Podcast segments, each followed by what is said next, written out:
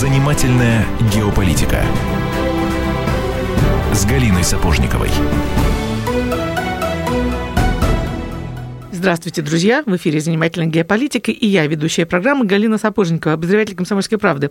Мы давно не виделись и не слышались, а все почему? Потому что журналист он на то и журналист, чтобы не сидеть на месте, а куда-то постоянно летать и путешествовать. У меня командировка была совершенно потрясающая в Узбекистан, вот я оттуда вернулась, и говорить мы, соответственно, сегодня будем об Узбекистане, об той, э, о тех переменах, которые сложились в этой стране. Я бы их назвала оттепель, перестройка, синонимов может быть много, поэтому было безумно интересно посмотреть, э, что, в какую сторону Узбекистан полетит, поскачет, пошагает после э, тех глобальных перемен, которые произошли год назад. Я имею в виду, естественно, смерть э, Ислама Каримова, многолетнего лидера, который правил 27 лет. И вот потом было много прогнозов, что будет, куда, куда понесет Узбекистан в сторону ислама, России, американской демократии, э, что с ним будет дальше. И вот очень интересно было мне, как журналисту, съездить и через год посмотреть на перемены. И Естественно, я могу долго вам рассказывать о том, что я увидела, и рецептами плова поделиться, но э, в нашей программе, естественно, будет гость. И вот в гостях у нас сегодня писатель-историк Федор Розаков. Здравствуйте, Федор. Добрый день. Вот, не случайно я вас сюда пригласила, хотя наверняка наши радиослушатели немножко удивятся, потому что несколько лет назад мы с вами встречались и говорили о, о Дине Риде, потому что вы были автором одну из... Э, а вообще автор около ста книг.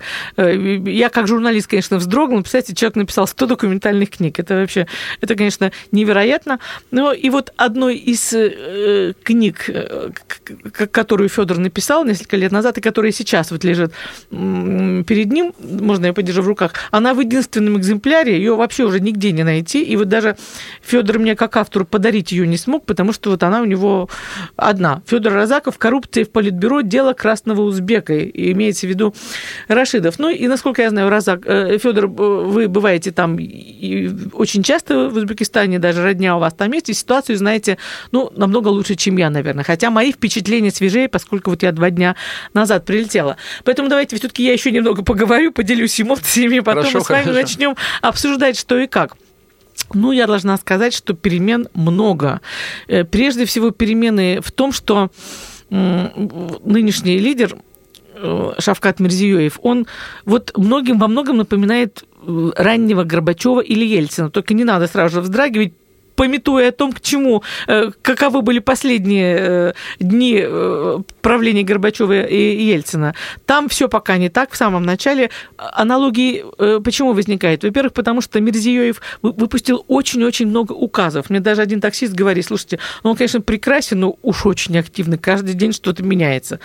Отпустил свободный полет сумму. Вот если в прошлом году мы даже делали фотографии, чтобы поменять 100 или 200 долларов, нам давали ну, примерно рюкзак денег денег, несколько килограммов узбекских денег, которых вот туристы с рюкзачками так бодро ходили с рюкзаками узбекских денег, то теперь э, стало много обменных пунктов, стало возможным пользоваться кредитными картами, чего раньше не было. Эм, стало много, э, много перемен, много, много критики, то есть такие президентские приемные появились. И вообще эта критика приветствуется. Если, ну, все-таки будем объективны, режим был при Каримове очень строгим, закрытым, не допускающим критики, это я очень так деликатно все облекаю в такие формы, то сейчас критика приветствуется, правда, ну, критика не политического курса, а критика э, социальных проблем, и вот э, Мирзиёев требует критику, критику, критику. Еще чем он напоминает раннего Ельцина и Горбачева, он ходит в народ, там э, его охрана просто плачет, как плакала охрана Ельцина и Горбачева. Почему? Потому что при Каримове, вот рассказываю, ситуация такая, что были перекрыты все полстраны едет кортеж Каримова, перекрыт город, никуда не проехать.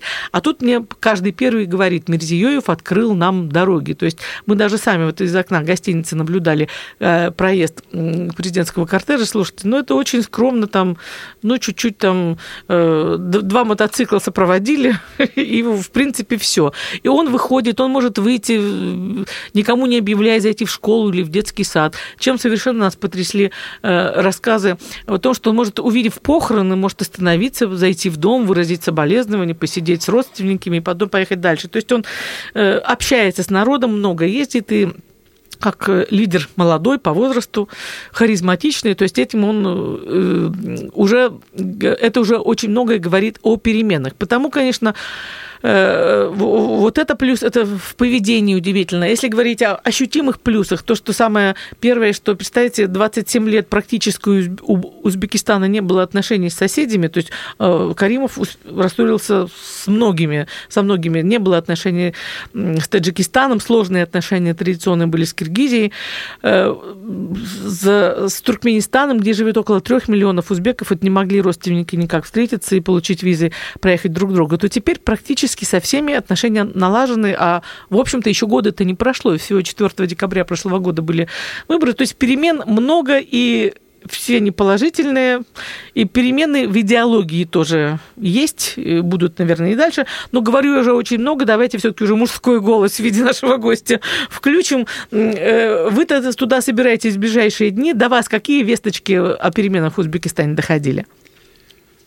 Ну, какие весточки доходят? В основном весточки доходят, я вот в интернет захожу, читаю, вот, э, источники узбекские. Эм, в основном оттуда я черпаю информацию, потому что она такая более обширная. Вот. Ну, я недавно практически был, перед вами я был, я был в сентябре, а потом э, вы как туда поехали, поэтому у нас впечатления, в принципе, одинаковые от того, что там происходит. Вот. Действительно, страна э, как бы сейчас на пороге, она, будем так говорить, на пороге реформ, э, реформы только начались, вот, всего лишь год. Вот. Но я бы хотел сказать, что это все было, в принципе, ну, прогнозируемое, потому что э, Ислам Абдуганевич Каримов, он же э, не потому закрылся от, э, ну, не от всего мира, так вот, но все-таки сделал страну закрытой, потому что у него были, видимо, какие-то там эти, знаете, как это говорят у политиков, что у него там страхи какие-то, личные там какие-то. Вот. А дело в том, что э, вспомним, что 2005 год, андижанские события, вот это вмешательство извне, вот, попытка переворота, вот, это все как бы повлияло, потому что сначала это открыт был Узбекистан, как бы в, э, в западном влиянии тому же самой Америки, потому что там и база была у них, вспомните. Вот эти вот события, они как бы отрезвили, отрезвили Каримова, его окружение, вот, и они после этого э, закрылись, закрылись, проводили реформы, э, такие вот, ну, не такие активные, как сейчас проводятся, но все-таки они проводились реформы, иначе, если бы не проводились реформы при Каримове, тогда и нынешние реформы тоже не смогли бы, база нужна была для ну, этих да, реформ. Согласна, да. База нужна была. То есть он закрылся, он закрыл страну. Вспомним то время, да, когда э, Иран, э, Ближний Восток кровоточил, вспомним, да, вот уже последние события Сирии, та же самая Ливия и так далее. То есть здесь все закономерно. Другое дело, даже все аналитики, которые э, оценивают э, правление времени времени Каримова, они все равно э, прогнозировали, что это все временно, что все это время все равно придется открываться, потому что соседом Узбекистана является Казахстан. Вот, а Казахстан, он лидер вот, э, азиатского региона вот за эти вот годы.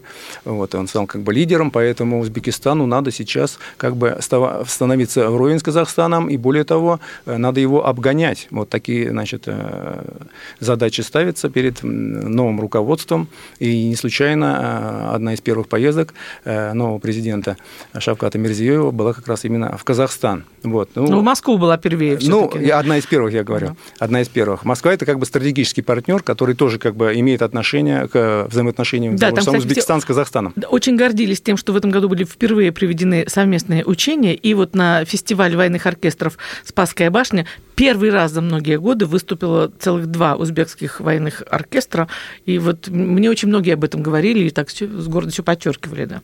Да-да, то есть все это как бы прогнозировалось, то есть рано или поздно это должны были быть реформы начаться. Вот. Так получилось, что они начались вот именно вот в сентябре, ну не в сентябре, будем в конце прошлого года, потому что э, Ислам Каримов скончался. Вот. Э, дальше здесь у вас прозвучало как бы, да, такой вот вы даже такую ремарочку внесли, что ни в коем случае не вздрагивайте э, при упоминании фамилии Михаила Сергеевича Горбачева, да, или Ельца. Действительно, это внешне, внешне Мирзиёев напоминает... Одну секунду, я прошу сейчас, мы прервемся на рекламу, а потом продолжим. Напоминаю, в гостях у нас Федор Разаков, писатель, историки. Говорим мы об Узбекистане. И через, не отключайте, через пару минут мы продолжаем. Занимательная геополитика.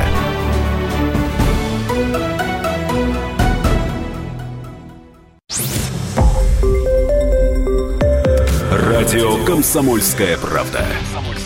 Более сотни городов вещания и многомиллионная аудитория. Хабаровск 88 и 3 FM. Челябинск 95 и 3 FM. Барнаул 106 и 8 FM. Москва 97 и 2 FM. Слушаем всей страной.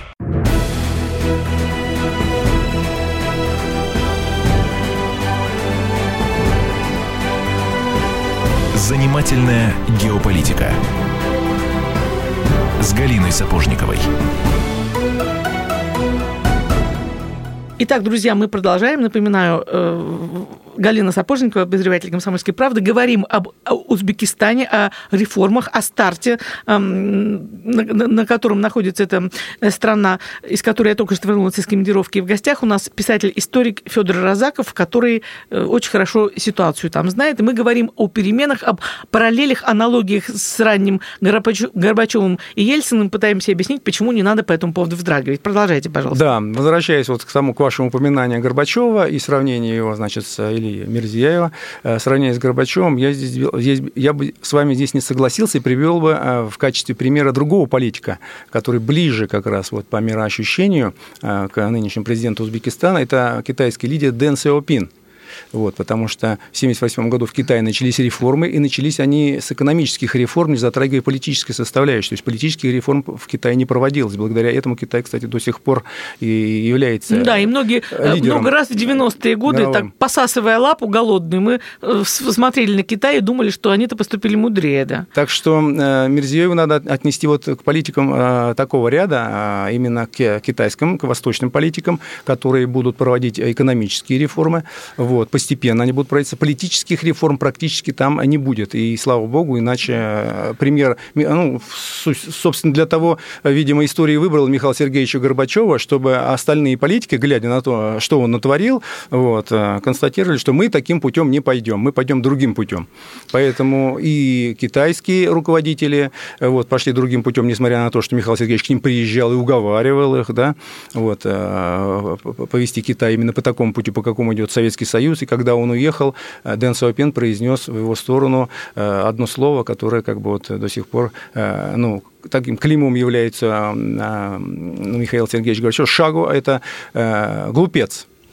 Это был 89 год. Это еще за два Какой года. был мудрый За два года до развала мой, Советского да. Союза он назвал его глупцом. Вот. Поэтому э, Шавкат Миронович Мирзаев никогда тако, не, таким образом не поступит. Они прекрасно знают, значит, к чему привела Горбачевская перестройка. Потом, поэтому постепенно экономические реформы будут проводиться в стране, э, политическая реформа проводиться там, если будет, то очень осторожно, крайне осторожно, вот, с оглядкой на Китай, потому что он тоже является, кстати, э, партнером Средней Азии Азии, в том числе и Узбекистана, давно уже они еще при э, Каримове вот, происходило их сближение. Поэтому я надеюсь, что и я уверен, что там все будет э, замечательно, все будет хорошо. Вот что я зафиксировала, что очень такая мягкая, ненавязчивая есть критика немножечко Каримовой, немножечко критика предыдущих лет, но очень она так э, деликатно, деликатно идет. Э, в, в Ташкенте появился, переименовали Узбекистанский проспект, проспект Каримова, поставили памятник, и памятник поставили Каримову в Самарканде. Вот я стояла у его подножия,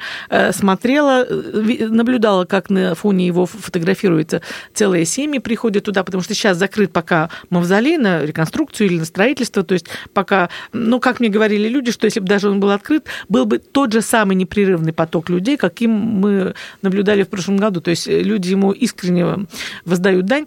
Ну так вот, вернусь к тому, о чем я думала, э, стоя у подножия Каримова, Бронзового Каримова, о том, что я видела памятник Ельцину в Екатеринбурге, который охраняла милиция круглосуточно. Почему? Потому чтобы граждане не пришли и в очередной раз не, заля... не заляпали его краской. То есть все-таки отношение к Ельцину у нас настолько неоднозначное, как, в принципе, и ко всем предыдущим правителям. Э, у нас вот это некая такая э, традиция, традиция российская, мы об этом очень интересно будет э, сравнить, и чему мы можем поучиться у Востока, и почему у нас получается, что мы топчемся на грубе каждого предыдущего правителя. И почему не топчутся, не топчутся на Востоке. И вот, а после памятника Каримова я также постояла у памятника Рашидову. И чем, о чем я думала? О том, когда, о том, что в 80-е годы, когда я заканчивала университет и училась, была студенткой факультета журналистики, собственно говоря, перестройка э, с этого и началась. В том, что у нас был такой вот э, хлопковые приписки, такой страшный самый коррупционер и лидер всех коррупционеров в мире Шараф Рашидов, а теперь э, на следующей неделе, в ближайшие дни будет праздноваться, пышно очень праздноваться в Узбекистане его столетний юбилей, и я даже знаю, что вы туда едете, и вы написали книжку, которая абсолютным стала бестселлером не только в Узбекистане, но и в Москве и везде, то есть ее вообще уже не найти. И Рашидов, который был у нас такой заклеймен в 80-е годы, э, теперь вот выясняется, что один из отцов нации, и он в почете. Объясните, пожалуйста, вот что, во-первых, происходило с вашей книгой, почему вы решили его реабилитировать, были ли вы первым в, этом, в этой реабилитации? Вообще, что тогда происходило вот с точки зрения нынешнего времени? Ну, опять всплывает э, фамилия Горбачева, потому что он был одним из тех, кто тот бумеранг, который запущен был Никитой Сергеевичем Хрущевым в 1956 году, помните, да? До этого, а я имею в виду бумеранг, когда начали вот предыдущих значит, э, наших руководителей обливать грязью. Потому что до этого такого не было, когда скончался Владимир Ильич Ленин, э, пришедший ему на смену Иосиф Виссарионович Сталин, он же ни слова против Владимира не говорил. Э, более того, когда в 1937 году в, в ходе большого террора пострадало большое количество, э, ну, так называемых Ленинской гвардии. Вот, они были, были объявлены врагами народа по разным там, значит, причинам. Э, э, эти, в этих причинах копаться не будем. То э, Иосиф Виссарионович все равно продолжал называть себя первым там, лучшим учеником Владимира Ленина. То есть это была как бы преемственность. Это была с точки зрения той религии, которая в Советском Союзе э, существовала, она пришла на смену вот православной религии, там коммунистической религии. Это было все закономерно, это все было правильно. Но пришел Никита Сергеевич Хрущев и эту религию нарушил. Он решил ее нарушить. Вот, не заглядывая в будущее. В том, что э, вот этого идиократическое государство, каким был Советский Союз, оно пострадает от этого. И действительно пострадало. Что стало с Хрущевым? В 1964 году его сняли, и опять облили грязью. Да? Потом пришел Леонид Ильич Брежнев. Вот, он 18 вот лет. Потом пришел нем, Михаил да, Сергеевич да, Горбачев. Ну, я этих двух э, перед ним не беру. Опять облил грязью, обрал, э, назвал застоем. Да, помним, э, с Кутузовского проспекта, с дома 26 была снята мемориальная доска Леонида Ильича, город, ну и так далее. То есть мы все это прекрасно понимаем. И к чему пришла наша страна? Она пришла к своему развалу. То есть это не значит, что этот бумеранг именно развалил, но он был как раз одним из тех камней, кирпичей, вот это вот, на котором держалась эта советская страна, идиократическое государство, руководство, и вот это вот, когда мы обливали грязью своих предыдущих, э, ну не мы будем так говорить, а руководство, а они, а, они этим занимались, вот, а народ как бы э, смотрел на это и потом начал тоже участвовать, активно в этом участвовать. Мы развалили страну, и параллельно с этим э, Китай развивался другим способом, Мао Цзэдун, вот, который тоже принес достаточно много нехорошего, будем так говорить, вот, китайскому обществу, вот, он лежит в мавзолее, и никто его грязью не обливает, и Дэн Суапин называл себя преемником э, Мао Цзэдуна, хотя в годы культурной революции был создан в далекую провинцию, то есть практически в ссылке там, э, под домашним арестом и так далее. Ну то вот, есть... извините, я перебиваю, в Самарканде мне дали понять, что это прежде всего связано с религией, с конфуцианством и вот с исламом, уважительное отношение к старшим, к предкам. Ну что вот мы такие православные. Совершенно верно, совершенно. Не, не я к чему веду? И да. вот, э, глядя на сегодняшние реформы в Узбекистане, я вижу, что они продолжают именно, именно вот эту вот конфуцианскую линию, восточную линию, китайскую, как, как угодно назовите ее, вот, когда э, один правитель приходит на смену другому и называет себя его преемником, открывает ему памятники, музеи и так далее и тому подобное. Они, они как бы вот эту цепочку преемственности не прерывают.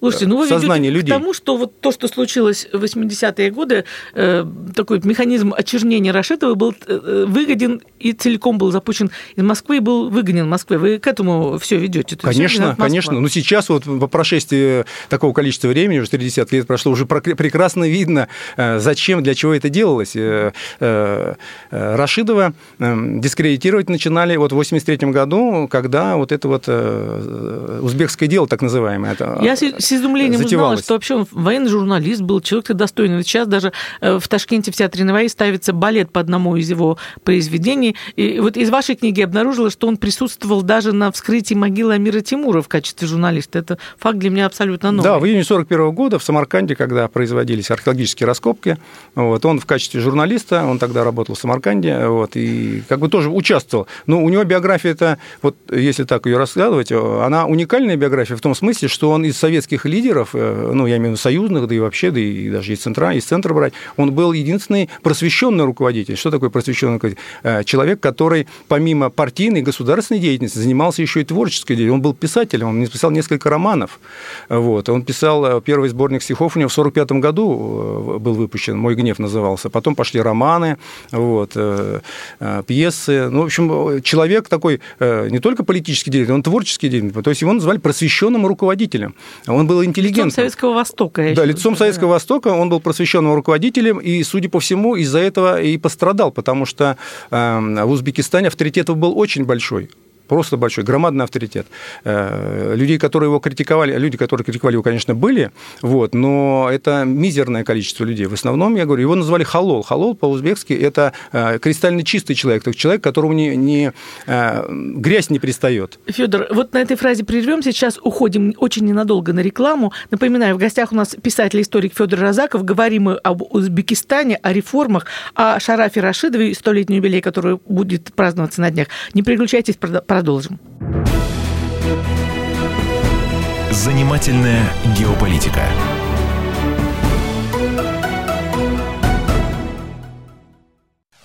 Товарищ адвокат! Адвокат! Спокойно, спокойно. Народного адвоката Леонида Альшанского хватит на всех.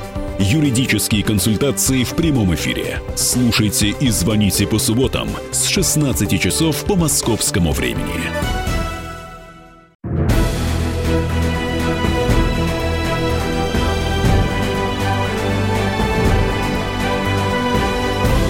Занимательная геополитика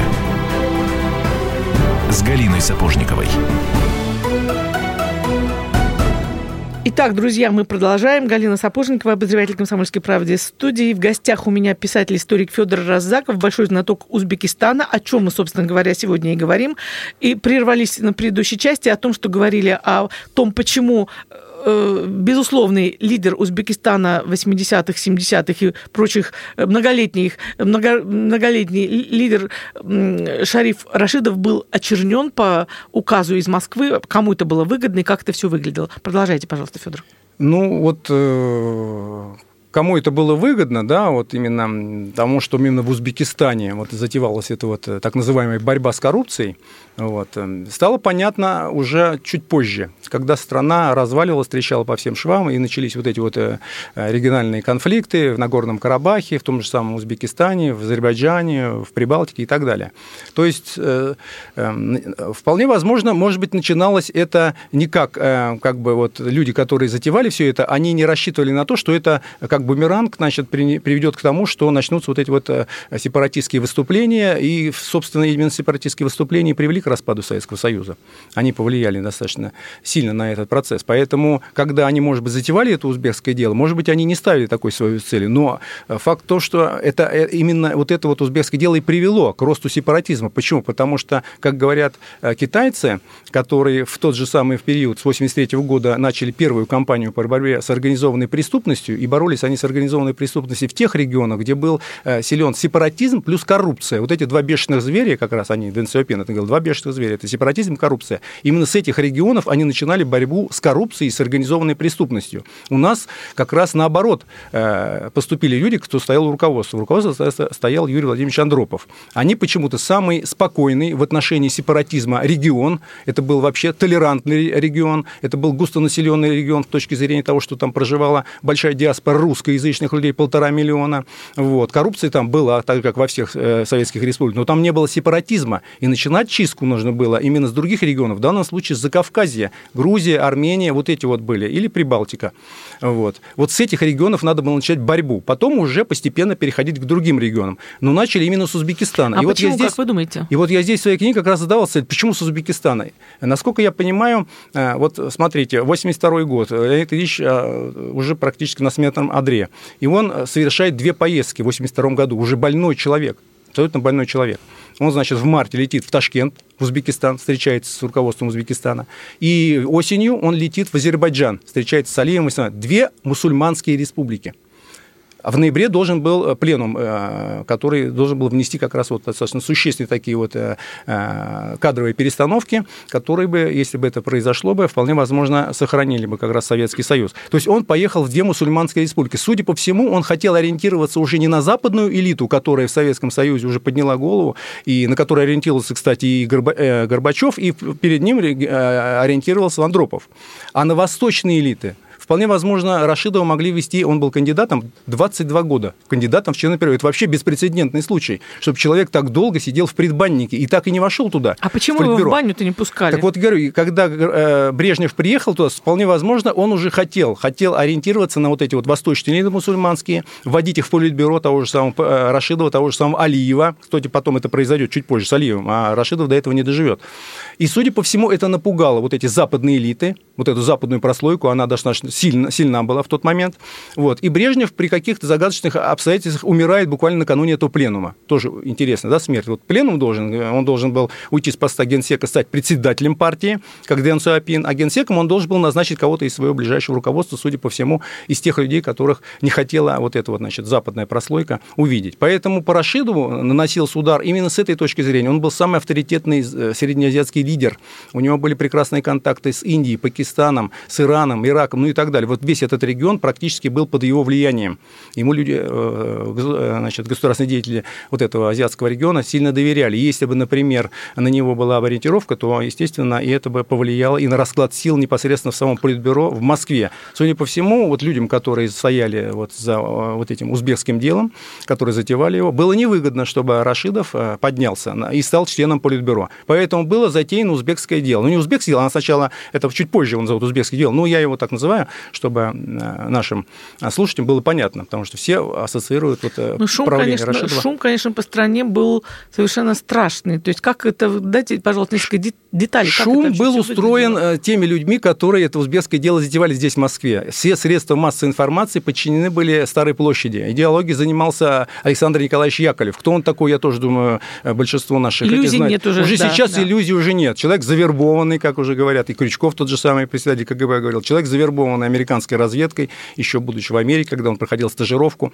Завербован не в том смысле, как мы это понимаем, вот пришли его, завербовали на каком-то компромате. Нет, они сначала поняли, что это человек, который обладает какими-то прозападными такими вот настроениями, которые будет, э, э, значит, ну, проводить те, э, ну, когда он станет э, большим человеком, а его к этому вели, а судя по всему, те люди, которые его вербовали вот в 59 году в Колумбийском университете, они его вели, они э, давали ему возможность подняться на каких-то, вот как Калугина они дали, он при, они же оба были завербованы во время э, стажировки. стажировки Калугин приехал не один, да, будем да. так говорить, а с досье на одного деятеля, которого он якобы там завербовал. Я общалась с Калугиным на эту тему, да, я хорошо знаю эту историю. Понятно, он будет отрицать, но факт, мы уже судим как бы по постфактуму, по тем событиям, которые происходили э, в конце 80-х годов, перестройку, и по тем, значит, позициям, которые занимал Калугин, какие речи он произносил, какие поступки он совершал, и где он сейчас, кстати, живет, почему-то он не в Монголии живет, а в Соединенных Штатах Америки, страна наш стратегический противник, ну, я имею в виду, если Советский Союз брать, да и сейчас кстати, недалеко ушло от этого.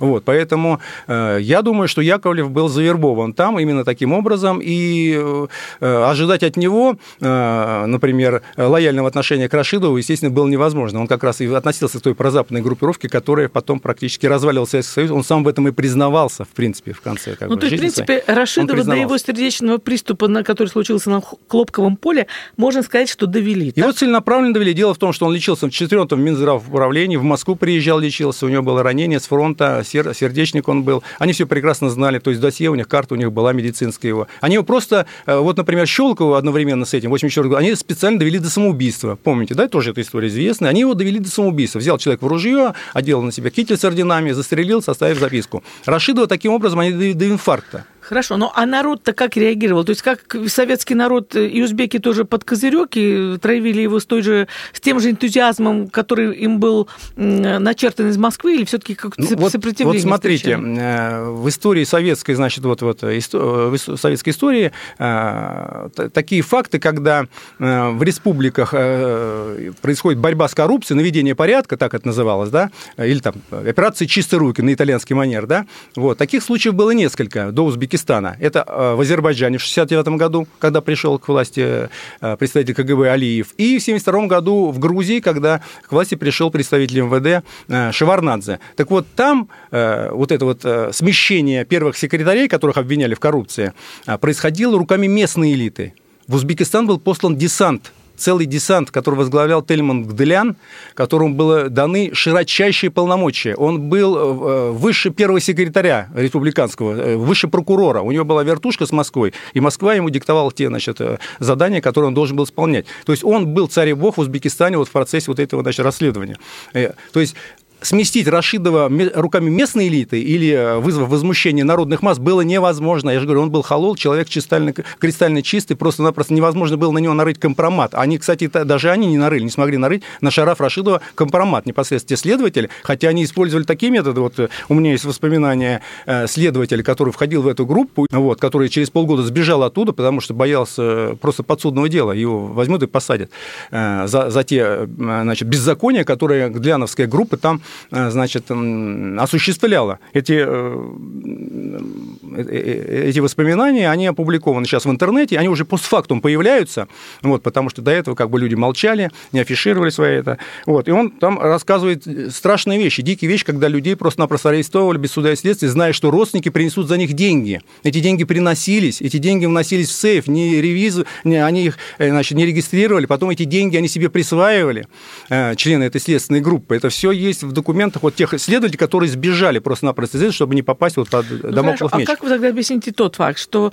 умер Рашидов, он был похоронен с, с почетом в центральном сквере Ташкента, и спустя некоторое время эксгумирован и- ну, не с позором, наверное, но как-то не очень почетно все-таки был пере- перезахоронен на кладбище.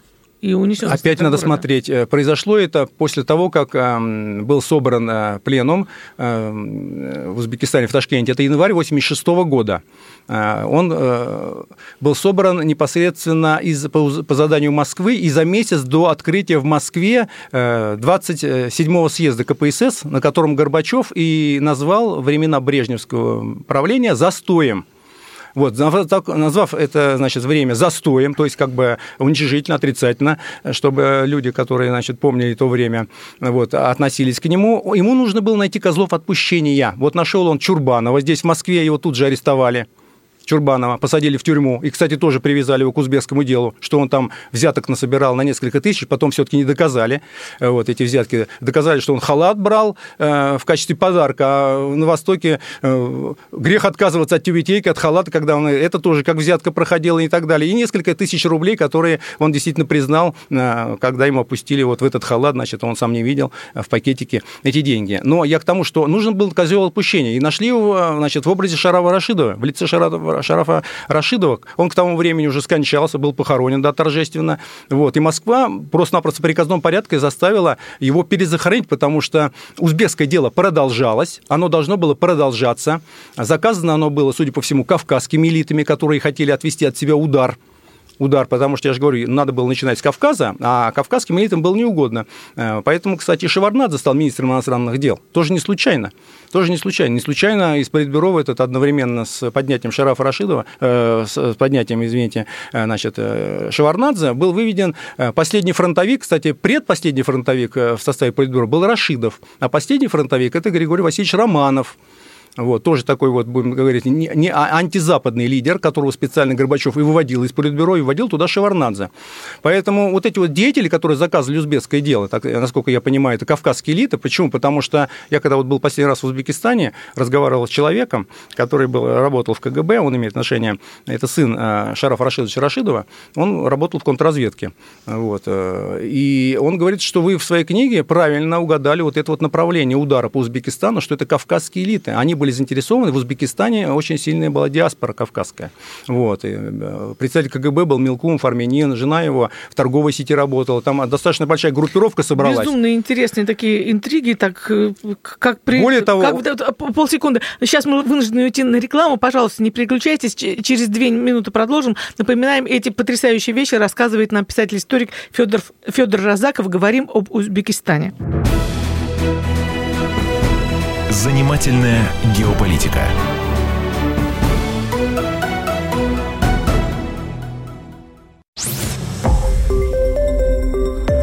Радио «Комсомольская правда». Более сотни городов вещания и многомиллионная аудитория.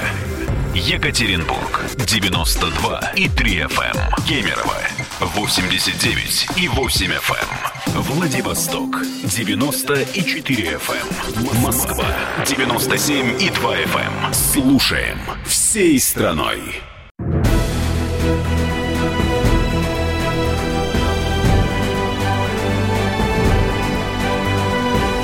Занимательная геополитика с Галиной Сапожниковой.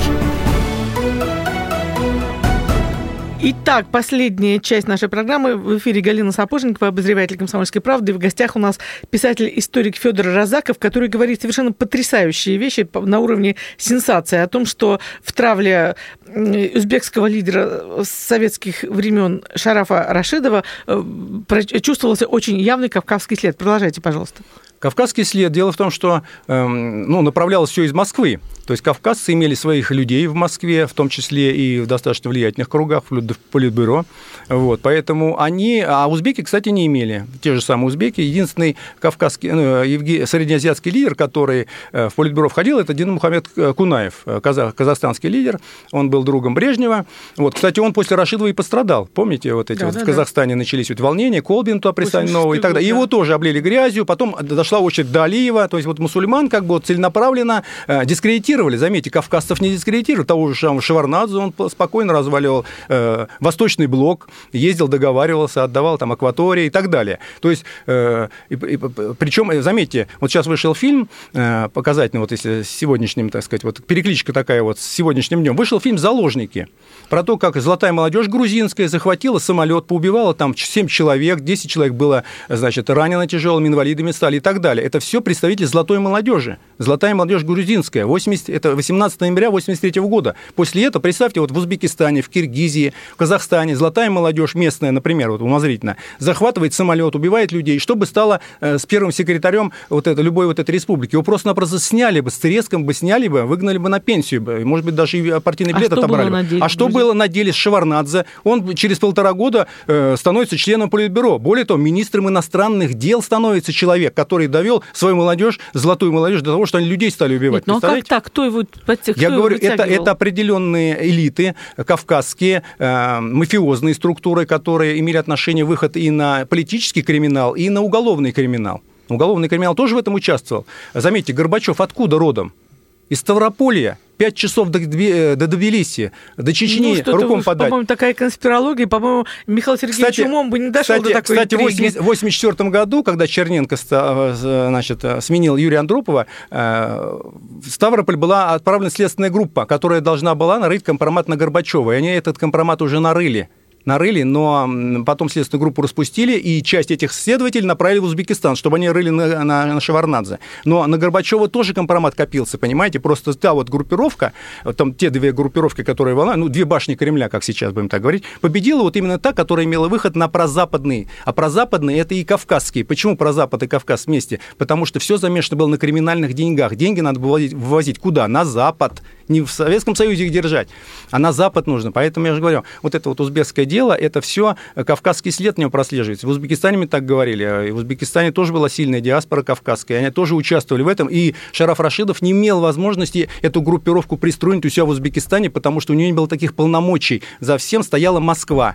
Э, это был Советский Союз, Москва-центр, Старая площадь, генеральный секретарь и его, значит, деятели, они командовали всеми союзными республиками. У Шарафа Рашидовича, так же, как и у других э, республиканских э, значит, первых секретарей, руки были в этом отношении связаны. Например, назначать председателя комитета госбезопасности Рашидов не мог сам Ему назначала его Москва, а это достаточно влиятельный пост. Второй секретарь в ЦК Компартии Узбекистана был русский, русский, а, например, в Грузии все время грузины были, как первый секретарь, так и второй, или в Армении. Там, например, председатель КГБ э, Инаури в Грузии 34 года был председатель КГБ, и только в перестроечные годы его сняли. Он со смертью Сталина пришел. Представляете, как грузины жили при таком председателе комитета госбезопасности. А в, э, в Узбекистане пять председателей комитета госбезопасности сменилось за этот период. Судя, Это все влиятельные посты, влиятельные... Судя потому, что вы свою книгу написали 8, по-моему, лет назад уже, да? У вас давно Да. не осталось никаких иллюзий по поводу того, что происходило на самом деле. А официальная реабилитация э, Рашидова началась не так давно. С чем это связано? Нет, дело в том, что э, памятник ему поставили. В 92 году Ислам Абдуганич Караев выступил, э, значит, э, отвел все наветы, которые вот во время перестройки на Шараф Рашидова и на весь узбекский народ, кстати, дело узбекское, представляете, весь Узбекистан был опорочен. То есть на узбеков смотрели как на главных коррупционеров в стране. Это благодаря вот этой вот перестроечной прессе, так называемой гласности, которая называется одноглазая гласность. Один глаз ей выколили, вот, потому что если бы объективно смотрели на события, то совсем иначе бы развитие страны нашей было бы. Поэтому эм, э, а, э, значит, Каримов его реабилитировал, поставил бы памятник ему, значит, улица. на- То есть это все как бы э, еще в 92 году, когда э, Узбекистан стал независимым. То есть э, для узбеков имя Шараф Рашидович никогда не было как бы вот, ну, э, опорочено. Вот. э, Ну, и для большинства, для большинства узбеков. Поэтому это еще при Каримове закладывалось. Но он э, да, э, что он совершил? Он, я опять возвращаюсь вот к этому бумерангу, да, он не запускал этот бумер- бумеранг, он сохранил память в народе о нем положительную. Положительную, несмотря на то, что вот э, огромное количество людей до этого читали все эти газеты советские, вот смотрели фильмы эти документальные и тому подобное. Он сохранил у него благодарную память, Советская которая... пропаганда была неэффективной, она никак не изменила Ну, представьте себе. Узбекистан во время вот этого голосования в 91 году, да, помните о сохранении? Он проголосовал за сохранение, 90 где-то 1 или 92 процента узбеков проголосовал за сохранение, в то время как, например, Армения, Грузия э, проголосовали за отделение, или Прибалтика та же самая. То есть вот где был сепаратизм, я об этом говорю. Узбеки всегда были толерантны толерантны к, к центру, к Москве, к Советскому Союзу. Они хотели продолжать этот советский проект, но их никто не послушал, так же, как и остальные союзные республики, которые стояли на позиции как раз вот именно э, интернационализма. И Рашидов, кстати, был интернационалистом в этом отношении, был государственником. Вот, поэтому э, Каримов сохранил добрую память о Рашидове. И сейчас как раз, сейчас вот процесс э, совпало, э, вот приход вот президента нового, да, Шавката Мирзияева, вот, э, э, совпало с тем, что столетний юбилей столетний юбилей Шарафа Рашидова э, вот, э, будет отмечаться в этом году, в ноябре 2017 года. Э, Вот, поэтому это событие, как бы, оно должно помочь Шавкату Мирзияеву и его, значит, команде вот, продвигать эти реформы, потому что Рашидов-то был тоже реформатором тоже реформатор. Он реформировал Узбекистан, он сделал его витриной, среднеазиатской витриной Советского Союза. Если у нас была там Прибалтика, это западная витрина, да, вот, то Узбекистан был среднеазиатской витриной со- социализма. Там проводились кинофестивали, вот, там проводились всевозможные смотры культуры, туда приезжали деятели э, абсолютно разного ранга. Э, Знаете, о чем я сижу, слушаю вас и думаю? О том, что вот за наш с вами век вот у нас полностью как песочные часы переворачивается, мы э, слушаем, слушаем и познаем совершенно другую версию истории. Э, вот с вашей точки зрения, эти часы еще раз перевернутся куда-нибудь? И какой прогноз вы даете на развитие Узбекистана при новом лидере на вообще Ну, на я думаю, годы? я бы сравнил с другим, э, не с песочными часами, а э, с э, такой вот поговоркой, которую древние мудрецы часто произносили, вот, она дошла до нас, что самые очистительные воды в реке по имени Время – вот это время, вот эти очистительные воды как раз вот достигли в данном случае, вот, например, э, Узбекистана, я имею в виду вот э, э, образа личности Шарафа Рашидовича Рашидова. И если в Узбекистане, например, э, большинство жителей этой республики никогда не подвергали сомнению образ этого человека, да, называли его Халол, читальный кре- читальный крест, то сейчас, вот благодаря столетнему юбилею, который вот мы будем отмечать, мы будем отмечать именно. Почему? Потому что даже в Швеции будут отмечать юбилей Шарафа Рашидова. А в будет- Швеции это почему? там будет литературная международный, значит, этот э, съезд литературный всемирный, и там они как раз, э, они этот съезд переурочили к столетнему юбилею Рашидова. Там будет его книги представлены на английском языке, переведено, переведено несколько его произведений и так далее. То есть даже европейская общественность включается в этот, в этот юбилей.